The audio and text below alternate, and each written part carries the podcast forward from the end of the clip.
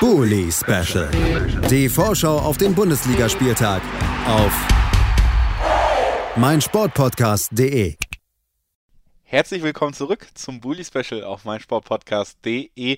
Zwei Spiele sind bereits im Kasten und das heißt, wir sind immer noch am Samstag um 15.30 Uhr und das zweite Spiel, was wir um diese Uhrzeit vorbesprechen wollen, das ist das Duell der SGE gegen Mainz 05. Das Ganze wird in Frankfurt stattfinden und es wird stattfinden zwischen dem Tabellensechsten aus Mainz, logischerweise, und dem Tabellensiebten aus Frankfurt. Punktgleich sind die beiden Mannschaften. Also eine dieser beiden Mannschaften hätte mit einem Sieg auf jeden Fall die Chance, auf einem Europa League-Platz zu überwintern.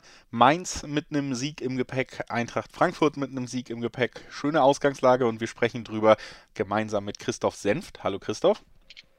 Gute. Und auf der anderen Seite mit Jan Budde von den Hinterhofsängern. Hallo Jan. Hallo Julius, du schönster Mann der Podcaster. Dankeschön. Hallo, äh, das freut mich sehr. Und äh, jetzt bin ich natürlich hochmotiviert, in diese Besprechung einzusteigen. Zuerst können wir mal zurückblicken, Christoph, auf den Auftritt der Frankfurter, die ja hauptsächlich Siegesserie geht äh, weiter mit einem 3 zu 2 Auswärtssieg bei Ex-Trainer Hütter. Sicherlich auch eine Genugtuung für manche Fans gewesen, dass man Hütter da schlagen konnte in einem Spiel, wo es am Ende vielleicht nochmal eng wurde, gerade auch auf einer roten, äh, aufgrund einer roten Karte, aber es blieb siegreich. Wie hast du den Auftritt wahrgenommen?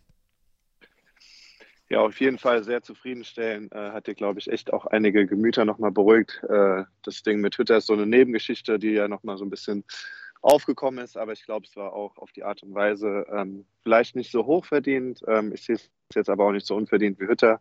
Ähm, wir haben äh, eine gute zweiten Halbzeit oder eine gute Phase in der zweiten Halbzeit gehabt, äh, wo wir sehr schnell die Tore gemacht haben.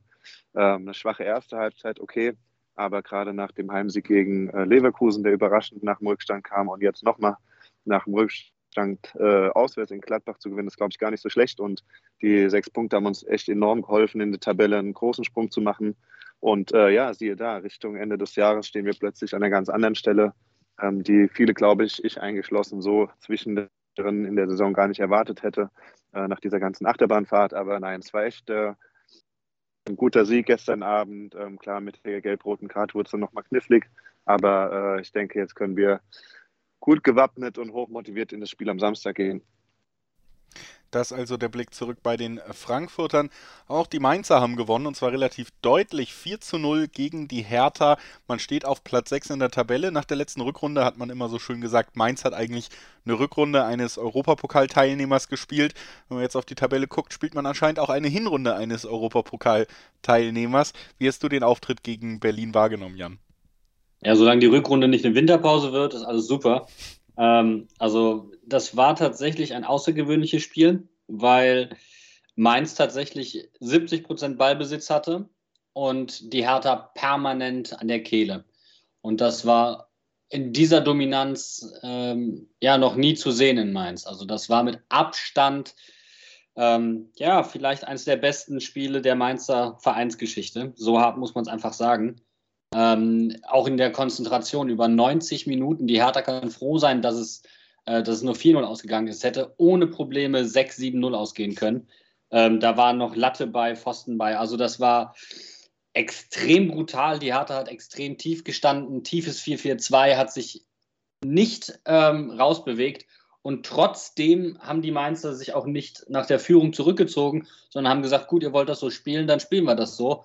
Und was gegen Stuttgart noch nicht so drin war, das äh, hat jetzt extrem gut äh, funktioniert. Gestern war bei uns Babakay Hanfa, unser Co-Trainer, zu Gast. Und äh, der hat zu mir gesagt, es ist eben genau dieses Stuttgart-Spiel gewesen, das man sich angeguckt hat, wo Stuttgart teilweise mit Sechserkette tief hinten drin gestanden hat. Und ja, jetzt hat man die Lösungsansätze gefunden und von jetzt auf gleich hat Mainz auf einmal einen dominanten Ballbesitzfußball gespielt, den man hier noch nie gesehen hat. Weder unter Klopp noch unter Tuchel. Ähm, wenn man das Niveau halten kann, Respekt, dann steht man auch vollkommen zurecht und noch langfristig da. Also sehr positives Fazit aus dem letzten Auftritt der Mainzer zurück zur Eintracht. Christoph, äh, es läuft äh, deutlich besser jetzt seit einiger Zeit. Das gesagt, in der Tabelle ist man auch wieder in den Regionen, wo man in den letzten Jahren ja unterwegs war. Was ist äh, in den letzten Wochen passiert? Was hat sich so verbessert, dass die Ergebnisse jetzt auch stimmen?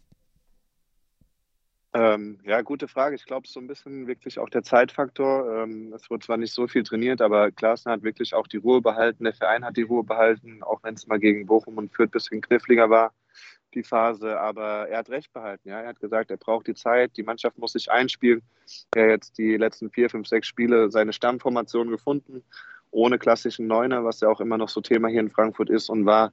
Ähm, die positiven Ergebnisse haben dazu beigetragen. Die ganzen Last-Minute-Geschichten haben, denke ich, auch eher zum Positiven beigetragen. Und ja, die Eintracht ist, warum auch immer, jederzeit in der Lage, äh, einen Rückstand auszugleichen oder in Führung zu gehen, jederzeit für ein Tor gut, auch wenn es sich nicht andeutet.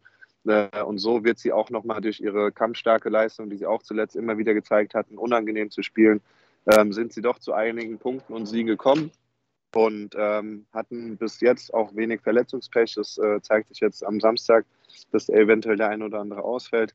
Aber ähm, ja, wir haben jetzt einfach eine gute Phase erlebt und äh, dadurch, dass sich in der Liga viele Mannschaften einfach äh, selber die Punkte nehmen, haben wir jetzt äh, durch die guten Ergebnisse da einen ganz großen Sprung gemacht dass also die Situation bei den Frankfurtern vor dem Duell gegen Mainz, die Mainzer selber punktgleich, aber besseres äh, Torverhältnis, deswegen einen Platz vor Frankfurt, und dieses äh, gute Torverhältnis, das liegt, auch wenn ich jetzt in den letzten Wochen immer mal wieder hier, Jan, auch bei den Kollegen von den Niederaufsängern Johnny Burkhardt ins Spiel gebracht hat, das liegt vor allen Dingen ja auch daran, dass man die zweitbeste Defensive der Liga stellt. 16 Gegentore, genauso viel Gegentore wie die Bayern. Nur Freiburg hat eins weniger kassiert in der Hinrunde bis jetzt. Was ist denn, oder welche Spieler stechen da für dich in der Defensive in diesem Halbjahr besonders heraus? Gerade weil ja vielleicht so Nia Katea doch auch verletzt gefehlt hat, wer, wer trägt da die, die Hauptverantwortung dafür, dass es so gut läuft defensiv? Das ist ein kollektives Verteidigen und das macht es genau aus. Und ähm, die, die Trainer haben das sehr gut hinbekommen, über die Hinrunde hinweg der Mannschaft einzuimpfen, dass sie gar mit höherer Kette spielen wollen, dass die Außenverteidiger dementsprechend hochstehen. Sie haben einen extrem guten Zugriff über die Achter, gerade in den Halbräumen. Sie lenken durch ihr Anlaufverhalten einfach extrem gut auch die Angriffe der Gegner und beißen dann in den Räumen zu, in denen sie den Gegner gerne haben. Das ist genau das. Und was Anton Stachter in den vergangenen zwei Spielen gezaubert hat, ist Wahnsinn. Also ähm, ein Spiel tatsächlich mit einer 100% Zweikampfquote auf der 6. Keine Ahnung, wann man das zuletzt gesehen hat. Ähm, wir haben damit gerechnet, äh, dass Dominik Kor uns, äh, dass, sein, dass sein Ausfall uns wesentlich mehr wehtun wird. Aber Stachy hebt das Ganze tatsächlich momentan nochmal auf ein anderes Niveau.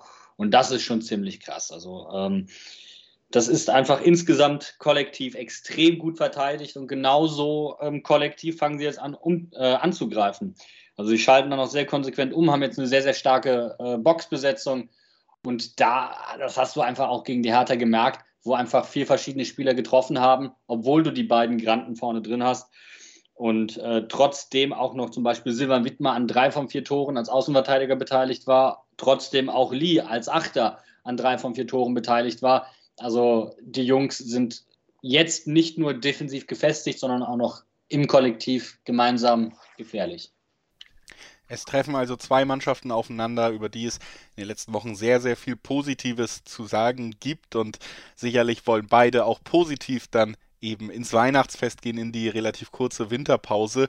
Lasst uns noch gemeinsam tippen, wem das gelingen kann. Christoph, was glaubst du? Wie geht's aus?